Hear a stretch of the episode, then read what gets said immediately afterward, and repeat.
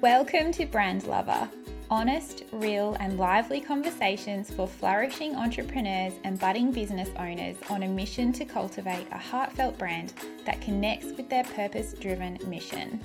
My hope is that you walk away feeling inspired and refreshed with a weekly takeaway in your back pocket that you can apply to your life or business. Let's chat about rebranding it can be a very daunting thought because there are so many different things to consider.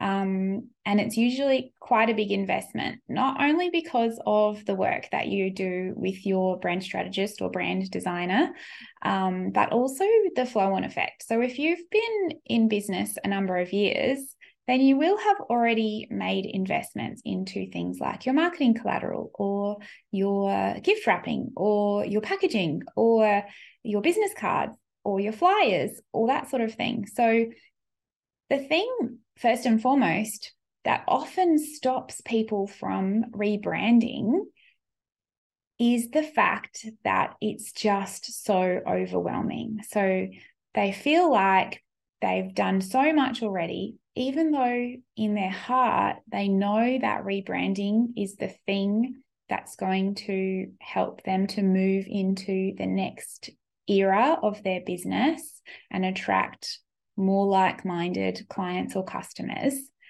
Uh, it's this overwhelming feeling that everything's just too much. And they put it off and they put it off and they put off. And what happens is they become more and more separated from their brand, which creates this feeling of disconnect. So, I'd just love to shine a light right now on the fact that usually by the time you start to get those nudges that it's, you know, that you want to rebrand or you think about rebranding, it's probably already overdue for a number of reasons. And I'm going to share seven of those reasons or seven signs that it's time to rebrand. Um, bearing in mind that the sooner that you can bring your brand into alignment with the true trajectory that you are heading in, the faster your brand is going to grow, the more confident that you're going to feel in your marketing and presenting your brand and sharing your website and collaborating with other brands and wholesaling your products, all of those things comes from being able to show up and say, here is my thing. It's incredibly professional.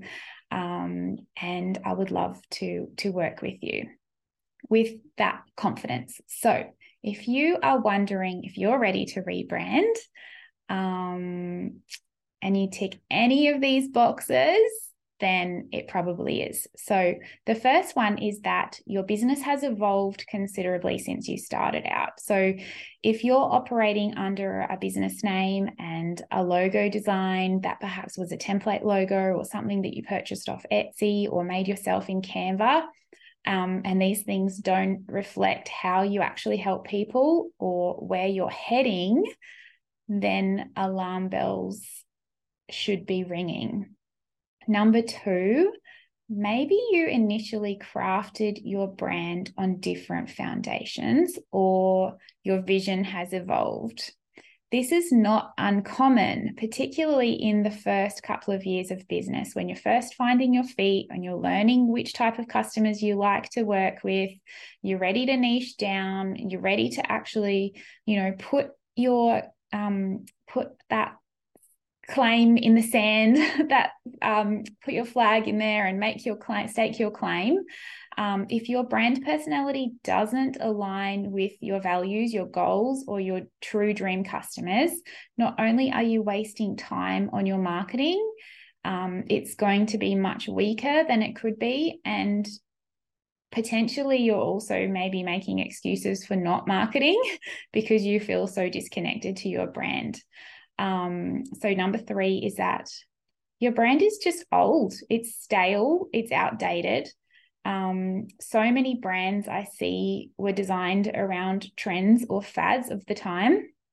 And many of my clients come to me with with brands that they thought were really cool at the time, but then all of a sudden they're looking like everybody else or everybody else is looking like them.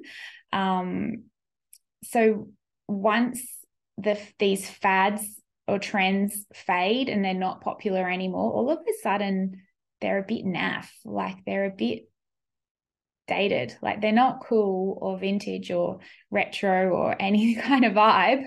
Um, they just look old. So what this does is it also just sort of ages the impact of your brand. It's kind of like, oh, they're they're done. Um, so your brand should be timeless and confident in its own skin to make a splash. And I was talking about this with one of my clients just recently. Uh, we were talking about visual direction for her brand, her new brand, her rebrand. And um, she was saying that she she is drawn to a particular style of illustration, but she was concerned that it was just a trend. So, what I do in my work is actually avoid trends and fads for that particular reason. I don't take any notice of design predictions or anything. Um, I do the research for my brands and I do visual research based on what is going to be attractive to their audience and make them feel confident in the image that they're projecting. So, number four, unfortunately, this does happen. Um, perhaps you've had a rough trot. Maybe your brand has developed a stigma or a less than desirable reputation. I'm not going to go into too many details about how this can happen, but if your reputation is tainted, maybe it's time to reset and start fresh. Maybe you've made some mistakes in the past and um, you're struggling to fix them. Maybe a band aid solution is not going to cut it this time. Maybe it's just time to, you know, to wash it all clean and start again. So, number five is well, maybe the message that you're sending is like dirty pond water. it's um it's murky, it's unclear, it's just confusing.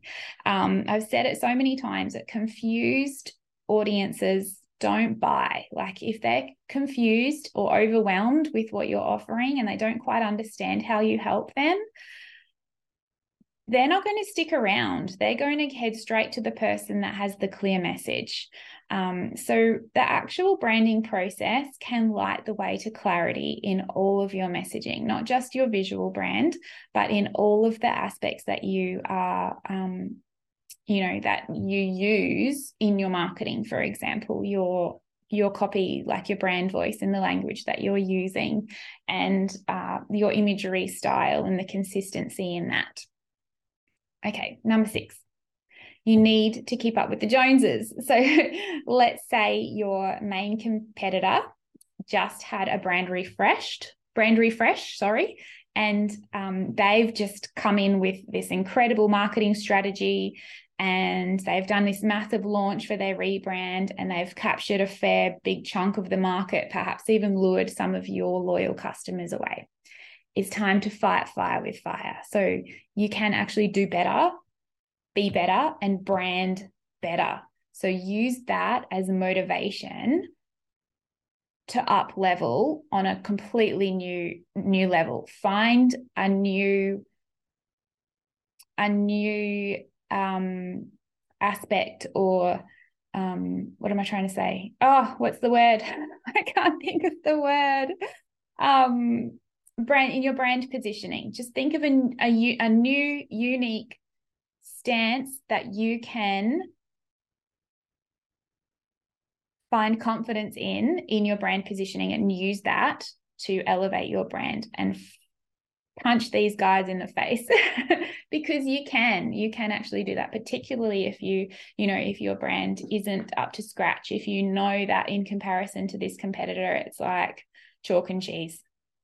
Um okay so finally if you are introducing a new product or service to your suite one of the most confusing things for a business owner is introducing a new product or a new idea or a new service that's not exactly in alignment with what they had previously be off been offering.